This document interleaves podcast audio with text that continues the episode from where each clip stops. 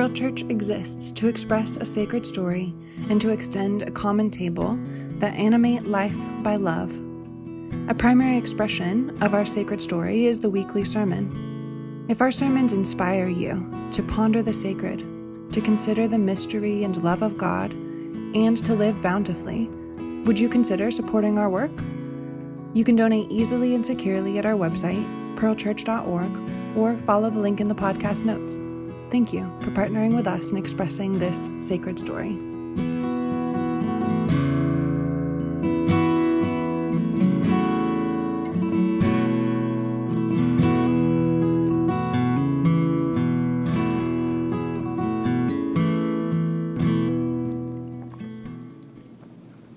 Divine love, heal our wounds, renew our minds, and animate our lives by your everlasting love.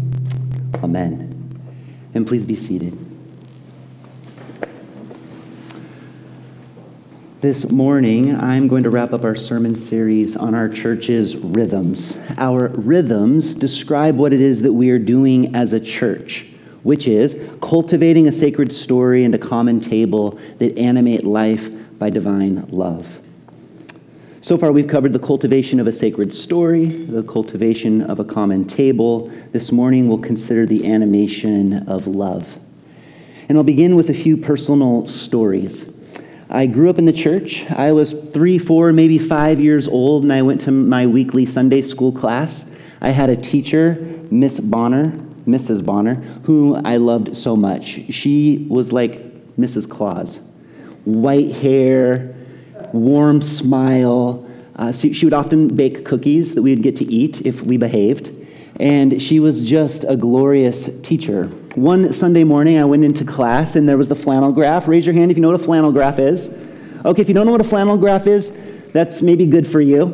Uh, flannel graph is like a board with flannel on it, and you could stick things to it. And, and the Sunday school teachers would use the flannel graph to tell stories. And there were little boys and little girls that were often in the stories, and there were mountains and skies and clouds and sheeps and Jesus. There was always Jesus. So there, there were these stories that would be told. Well, this one Sunday I went walking in, and, and Mrs. Bonner was. Uh, not as warm as usual. She seemed a little reserved. She almost seemed kind of uncomfortable. And on the flannel graph were flames. And above the flames were all of the children that I'd learned to love over the past years of my life coming to, to church. And, and the kids were in the flames. And Mrs. Bonner told us that if we didn't believe in Jesus as the Savior of our lives, who forgives us of all of our sins, then we, like these children, might descend into the flames of God. I went home that night. I couldn't sleep. My parents came into my room, asked me what was wrong. I told them I was afraid, terribly afraid of going to hell. They smiled. I prayed the sinner's prayer, and I was saved. I was about nine or 10, and I was wearing a red tank top. I loved this tank top. It had like a swirly galaxy on it. I felt kind of strong. I was starting to get muscles. I felt really good. Our family was packing up to go to the beach, and I was being ornery. I was causing all kinds of trouble. I was rousing my siblings and causing them to get upset. My dad was upset, my mom was upset, and everyone was upset. And I remember my sister was carrying some stuff out to the van, and I said something, and she dropped the stuff, and my mom just snapped. And she said, Mike, you think you're so cool in that little tank top with your white, muscular arms? Well, you're not. And I felt so much shame, you know, because I actually thought I looked pretty good. and I was just starting to get kind of excited about my body changing. And that moment was profound for me. Uh, growing up, I had a lot of siblings two brothers, six sisters. And so for my mom, uh, school was really important because it gave her a break. So it didn't really matter what we were doing or how we were feeling. As my mom would say, unless there's blood, you're going to school. And so I'd go to school. I'd go to school with strep throat. I'd go to school with colds. I'd just go to school. And every year at the end of the year throughout grade school, there was that ceremony at the end of the year where you'd get certificates for certain things. And I got every single year perfect attendance. Early on, I really loved it. I couldn't believe that, like, just me and one or two other kids could manage getting perfect attendance. I was so capable, you know? like just ignoring my body and how I was feeling and all of my sickness and the tears as I was leaving the house, I could do hard things. I learned a lot about duty. As I moved into high school and uh, biblical studies in college, I started to learn a lot about sacrifice. Jesus is all about self giving, self giving, self giving, self giving, self giving. I never really heard about the times that Jesus went away early in the morning by himself or spent the night on a hillside or got on a, you know, sent the disciples away on a boat while he stayed on the shore. We didn't really talk about those things. It was just all about giving. To be a Christian, you must sacrifice. And then throughout my entire life, there was always this backdrop of this thing called original sin. This idea that Adam and Eve ate fruit from this tree and it cataclysmically changed the world and depraved every human being. And so I couldn't possibly trust myself. I couldn't trust my knowing because at the deepest, most pervasive part of myself was this human rot connected to Adam and Eve's original sin. And so I have felt a lot of fear in my life. I felt a lot of shame in my life. I felt a lot of duty in my life. I felt a lot of sacrifice in my life. I felt a lot of guilt in my life. And I've been motivated by shame and fear and duty and sacrifice and guilt. And because those experiences and those moments of trauma sit so deep inside of my soul, at times I transmit all of these things. I transmit my fear. I transmit my shame. I transmit my duty. I transmit my sacrifice. I transmit my guilt in relationship with others. Now, to be clear as possible, I'm not trying to bash on my parents. Uh, my parents loved me with their whole hearts. They did their very best raising me. And continuing in my attempt to be as clear as possible, I'm not trying to cause any parent in this room to feel bad about their parenting or moments when things like guilt or duty or shame or sacrifice have, have come up and have motivated you in the way that you might parent your children, especially in those moments when everything is starting to feel kind of out of control. Rather, I've shared these stories with the hope that they rouse some stories inside of you, like childhood stories, like becoming a young adult kind of story like those formative moments when something happened and it, it, kind of changed something inside of you. Those kinds of stories are what I'm grasping for this morning. Because that's where we have to begin. Before we look out, we have to look in. Before we figure out why we're relating to people in certain ways, we have to figure out how it is that we're relating to ourselves. We have to begin here. In Bessel van der Kolk's classic work, The Body Keeps the Score, van der Kolk explains how pain, suffering, and trauma are held in our bodies and actually alter our brains long after our difficult experiences. According to van der Kolk, not only do those experiences compromise our capacity for things like pleasure, intimacy, and trust, but the feelings that these experiences roused, like those moments where you felt shame or guilt or fear, etc., these feelings can become mediums through which we live our lives. In other words, we humans have a tendency to transmit our pain through the feelings that we experienced when we were harmed. It's ironic, but it's human. And so, do you have a painful story about guilt? Like, as you look back over your life, especially your childhood, do you have some stories about guilt? Well, it's possible that you may then transmit guilt, especially in moments that feel out of control for you. Or perhaps you have a painful story about shame. It's possible, even likely, that you may transmit that shame, especially in moments that feel out of control to you. Isn't that interesting? Now, the good news is that the science makes it clear that our bodies can heal. And the good news is that the neural wiring in our brains can be reconfigured. Like that which has been traumatized and shaped by trauma, that can actually be reworked. Our neural wiring is, is plastic, it can, it can shift and move and heal and change. But here's the thing it takes time. It takes time. It may even take therapeutic uh, experiences, going to therapy, seeing, seeing a therapist, getting some help.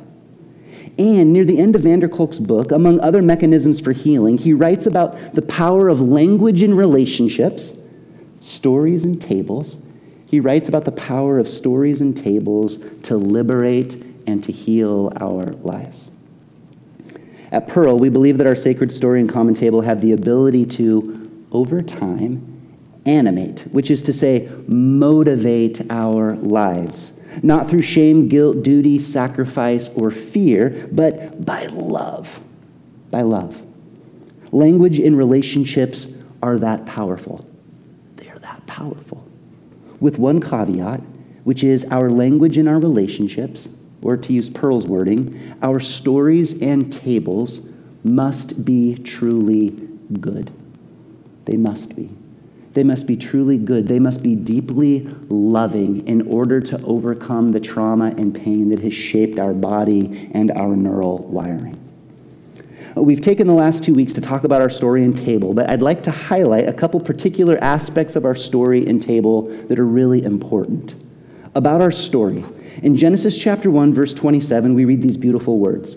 So God created man in his own image. In the image of God, he created him. Male and female, he created him, them. And so, according to our sacred story, we humans bear God's image. Just let that sink in for a moment. We humans bear the image of the divine. And in our reading from the New Testament this morning, we heard from 1 John chapter 4, verse 1, that God is love. God is love, and we humans bear the image of God. I'd like to say that again. God is love, and we humans bear the image of God. In other words, according to our sacred story, somehow, somewhere deep down, like deep, deep down in our purest, truest places, is the divine image of infinite love infinite love baked into human existence at our deepest places. Now, if you grew up in the church, you may be asking, well, what about original sin? Right? That's something that I've talked about a fair amount over the years here at Pearl. In short, the theology of original sin is violent. It doesn't make biological or biblical or spiritual sense. The notion of original sin was birthed out of dominion ideology that has been used for millennia to manipulate and to control humans through guilt. Oh, it's powerful. You can get humans to do a lot of things if they feel guilty. You can get kids to behave if you make them feel guilty. Original sin, as part of our sacred story, must, it must cease to mark Christian thought. Prior to the notion of original sin, Judaism and our church fathers understood Adam and Eve's sin not as an act that cataclysmically altered the world and depraved every human being. Rather, through Adam and Eve, we see the human propensity to attempt perfection now, always now, perfect knowledge now. And yet, as Genesis 3 makes clear, it takes a lifetime for humans to grow good. And as the Bible makes clear, it takes millennia for humankind to grow good.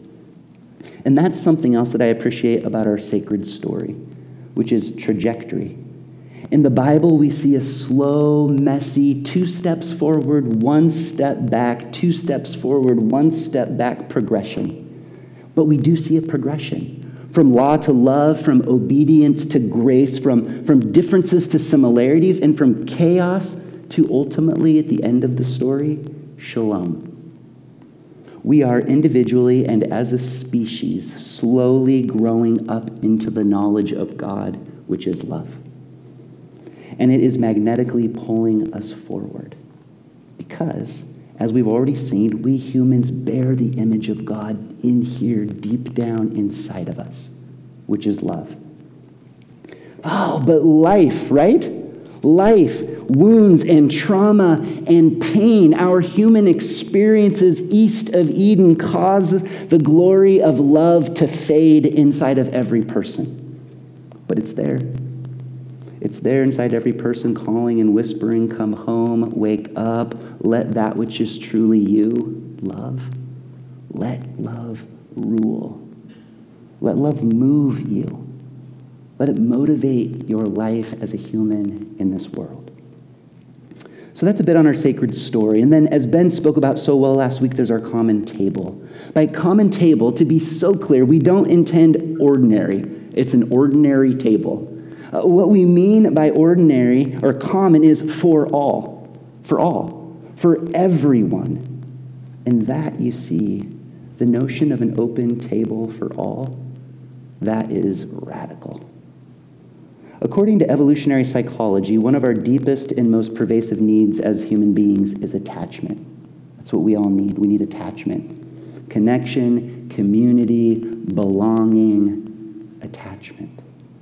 Unfortunately, attachment is imperfectly experienced in our lives. It's usually communicated like, well, if you behave this way, then you can be attached, right? Like you can belong. Or if you believe these things, then you can be attached. You can belong. And to be clear, this isn't just church. I mean, this is life in the world. The other day, there was an article in the Oregonian titled Hoover Gang Violence. Anybody read that article?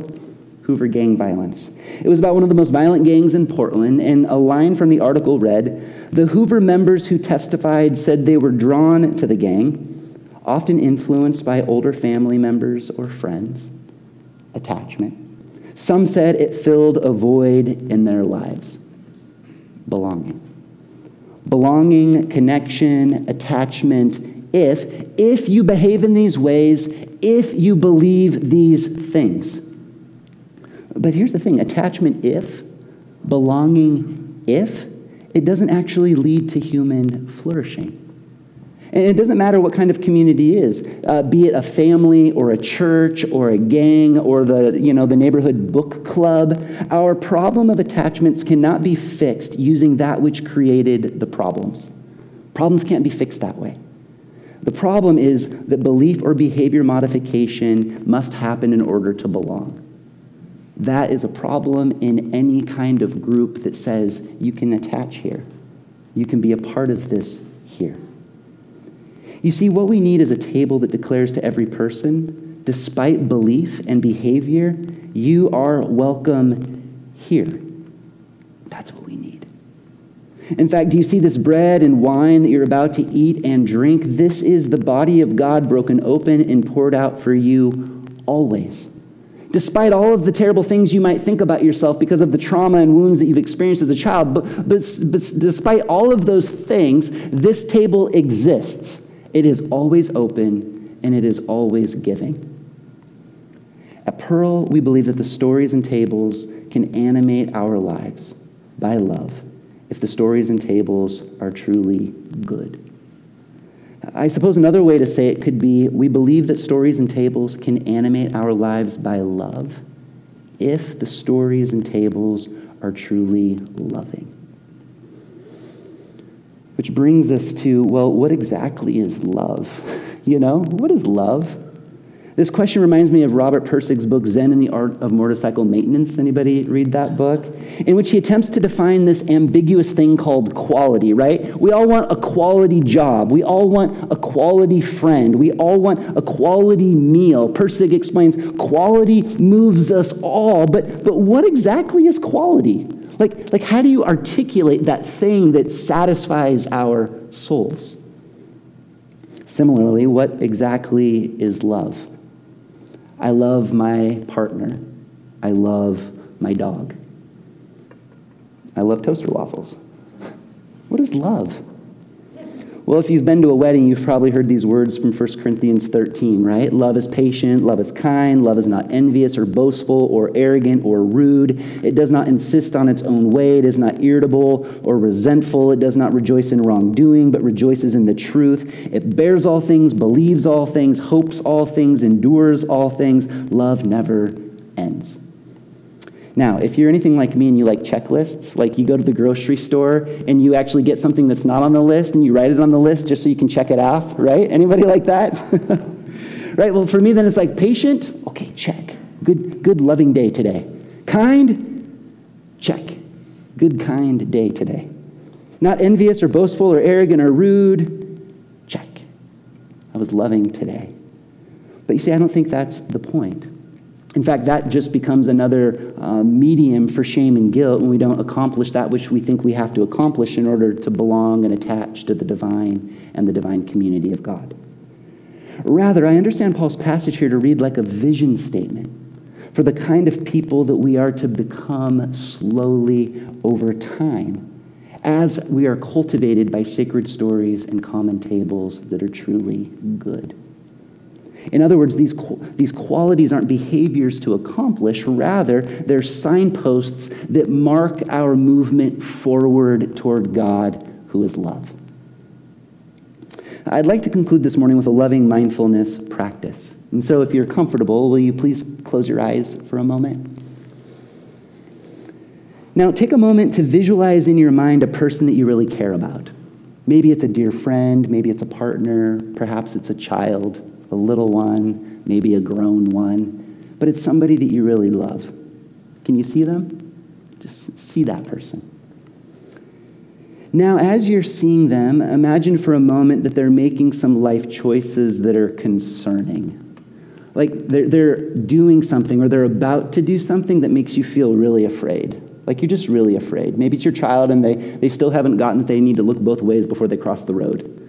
Maybe it's your adult child entering into a relationship that you just feel really, really worried about. How does your heart feel? For me, in those moments, my heart feels pretty constricted. My mind is whirling so fast. And you see, fear does that. And if we relate to our person whom we love so much from that place, then we end up relating to them from places of fear. In fact, we, we quite potentially transmit our fear to our person as a way that we're trying to help them, maybe control them. But that fear gets passed along. It's very tempting to live out of, to act out of that place, but feel yourself there. Now, in the midst of that fear, let's all just take a moment to, to take a couple deep breaths. Just take a couple deep, deep breaths.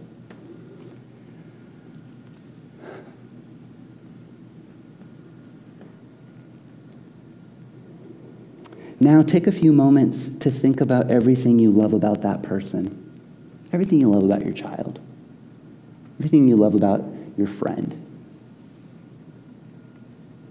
Yes, of course, you're worried about them, but truly looming larger than your fear, if you take the time to move there, is your love. And even though you're afraid for them, when you are grounded in your love, you can actually feel your heart expanding a little bit. You can feel your mind slowing down as you remember all that you love about this person and all that you hope for their life. And yes, of course, you may still need to talk to them about your concerns, but you can, your talk can be grounded in love. You can actually, in love, transmit love in the midst of concern if the concern isn't baked in fear that we ourselves knew as children. And that ends up being a very different kind of conversation. Okay, thanks for doing that with me. The same can be true for love, not shame Love not guilt. Love not duty. Love not sacrifice. Oh, and so when we notice, right, all of a sudden we're afraid or, or we're mad or, or we feel like we're going to shame somebody, right? That's really about us. This is touching on some things inside of us. In moments when those things are aroused, it's an invitation from the divine for us to go deep inside of ourselves to that, that truer place that place of love. And you see, we humans are capable of this loving mindfulness practice with people that we might even call enemies.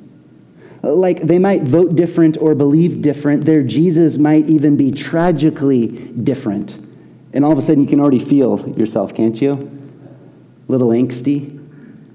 But if we take the time to move down the ladder of abstraction, that's a, that's a rhetorical idea that, that, that there's, this, there's this way in which we're different, but we're all actually very similar. So, like at the top, we might all be different, right? Republican, Democrat, conservative, progressive, and we often live our lives at the top of that ladder of abstraction, and we abstract into fragmented pieces of different kinds of people. But, but if, we're, if we take the time to move down that ladder, adult, I'm an adult. That person is somebody's child. I'm somebody's child. That person has wounds and trauma and pain. I have wounds and trauma and pain. That person longs for attachment and is maybe finding attachment in the wrong kinds of places, with the wrong kinds of stories and the wrong kinds of tables. I've been there too. And suddenly our hearts are expanding and our minds are slowing down as we more fully realize every person's need for love. And you know why this is possible? Why we are capable of empathy and understanding, even for those we may consider to be our enemies? It's possible because the weight of divine love marks every person's soul. It's in us. It's because the weight of divine love marks every person's soul, even though wounds and trauma and pain can bury it deep, deep, so tragically deep.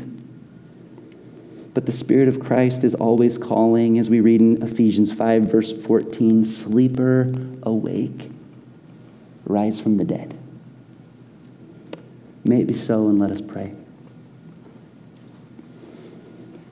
Divine love, heal our wounds renew our minds, and animate our lives.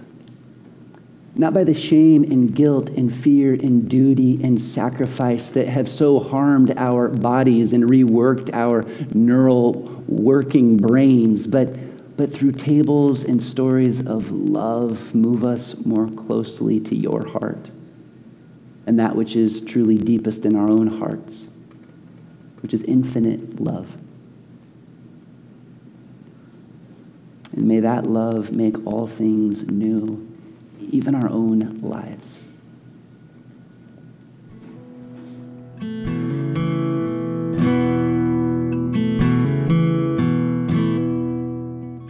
We hope that this sermon inspired you to ponder the sacred, to consider the mystery and love of God, and to live bountifully. If you don't already support our work, will you begin today? You can donate easily and securely at our website, pearlchurch.org, or follow the link in the podcast notes. Thank you for partnering with us in expressing this sacred story.